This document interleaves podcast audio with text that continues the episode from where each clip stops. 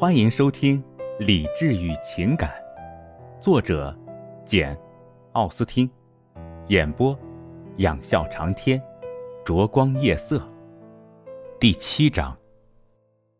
巴顿庄园离乡舍约半英里，达什伍德母女沿山谷进来时，曾从他前面走过，但是从家里望去，却被一座山峰遮断了视线。那座房子高大美观。米德尔顿夫人保持着一种好客高雅的生活气派。好客是为了满足约翰爵士的愿望，高雅则是为了满足他夫人的愿望。他们家里几乎随时都有朋友在做客，他们的客人各种各样，比方圆左近谁家的都多。这事关系到两人的幸福，实在不可缺少。因为他们不管在性情和举止上多么不同，但在缺乏天资和情趣这一点上却极其相似，因此他们只好把自己的职业局限在一个非常狭小的天地。约翰爵士喜好打猎，米德尔顿夫人专当妈妈，一个追捕行猎，一个哄逗孩子，这是他们仅有的能耐。对米德尔顿夫人有利的是。他可以一年到头的浇灌孩子，而约翰爵士只有一半时间进行独立活动。不过，里里外外不断忙碌，倒弥补了天赋和教育上的一切不足。一方面使约翰爵士精神振奋，一方面使他妻子在教养子女上大显身手。米德尔顿夫人素以做的一手好菜和善于料理家务为荣。出于这种虚荣心，他才对家里举行的每次宴会感到其乐无穷。不过，约翰爵士对社交活动的兴致却真诚多了。他喜欢招来一大帮年轻人，屋里都容纳不下，他们越吵闹，他越觉得高兴。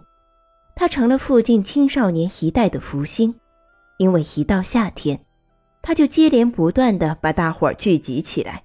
在室外吃冷冻火腿和烧鸡。到了冬天，他的家庭舞会多得不计其数。对于年轻姑娘来说，只要不是百跳不厌的十五岁少女，谁都会感觉心满意足。乡里新来了一户人家，这对约翰爵士总是一件喜庆事儿。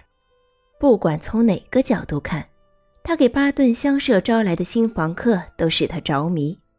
三位达什伍德小姐年轻漂亮，毫不做作，这就足以博得他的好评。因为不屑做作正是年轻姑娘所缺乏的东西，装腔作势使其心灵不能像外貌一样具有魅力。爵士性情善良，每逢谁遭到不幸，总是提供方便，因此能对几个表侄女表明一番好意。使他感到一个好心人的由衷喜悦，而能让一家女眷住进他的乡舍，却又使他感到一个行猎爱好者的由衷喜悦。因为对于一个行猎爱好者来说，他并不是经常愿意把女人们引进自己的庄园居住，纵容他们得寸进尺。约翰爵士在门口迎接达什伍德母女，真诚地欢迎他们光临巴顿庄园。他陪着客人步入客厅，一再向几位小姐表示，没有找来几位漂亮小伙子来欢迎他们，他深感不安。前一天这个问题已经引起了他的不安。他说，除他之外，他们在这里只能见到一位男客，这是他的一位特别要好的朋友，现在就住在他的宅地里。不过他既不年轻，也不活跃。宾客这么少，希望小姐们见谅，并且向他们保证，以后绝不会再发生类似情况。那天上午，他跑了好几家，想多拉几个人来，怎奈今宵是月明之夜，大家都有约会。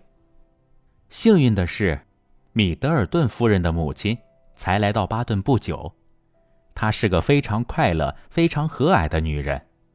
爵士希望小姐们。不会像他们想象的那样感到枯燥无味。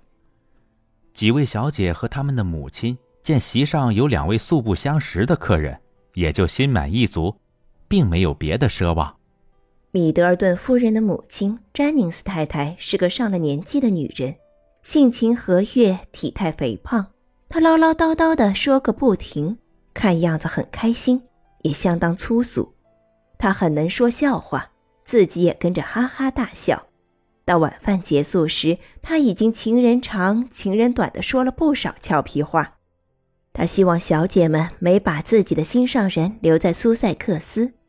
还假装看见他们羞红了脸，也不管是否真有其事。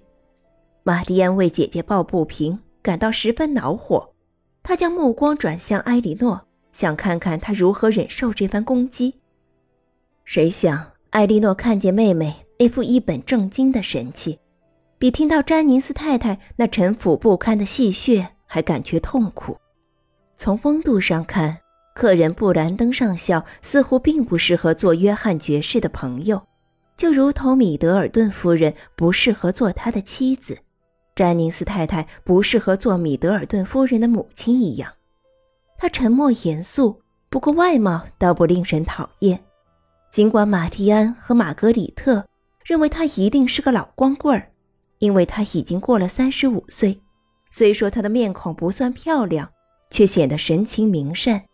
颇有绅士气派。这伙人中哪一位也没有任何与达什伍德母女志趣相投之处。不过米德尔顿夫人过于阴沉，让人反感至极。相形之下，严肃的布兰登上校、兴高采烈的约翰爵士及其岳母倒还有趣一些。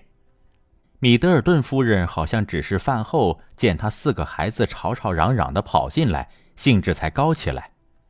这些孩子把他拖来拖去，扯他的衣服，于是大伙儿除了谈论他们，别的话题全部停止。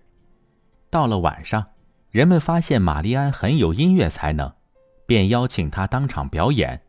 钢琴打开了，大家都准备陶醉一番。玛丽安的歌喉非常优美，在众人的要求下，她演唱了乐谱里最动听的几首歌曲。这些乐谱都是米德尔顿夫人出嫁时带来的，后来放在钢琴上，可能一直没有挪动过，因为米德尔顿夫人为了庆贺她的婚姻大事，便放弃了音乐。不过，照她母亲的话说，她弹得好极了；照她自己的话说，她非常喜爱音乐。玛蒂安的演唱受到热烈欢迎，每演唱完一支歌曲，约翰爵士便高声赞叹。而在表演的过程中，他又和人高声交谈。米德尔顿夫人一次次的叫他安静，不知道他听歌曲怎么能有哪怕是片刻的分心，而他自己却要求玛蒂安演唱一支刚刚唱完的歌曲。宾主之间，唯独布兰登上校没有听得欣喜若狂，上校只是怀有敬意的听着。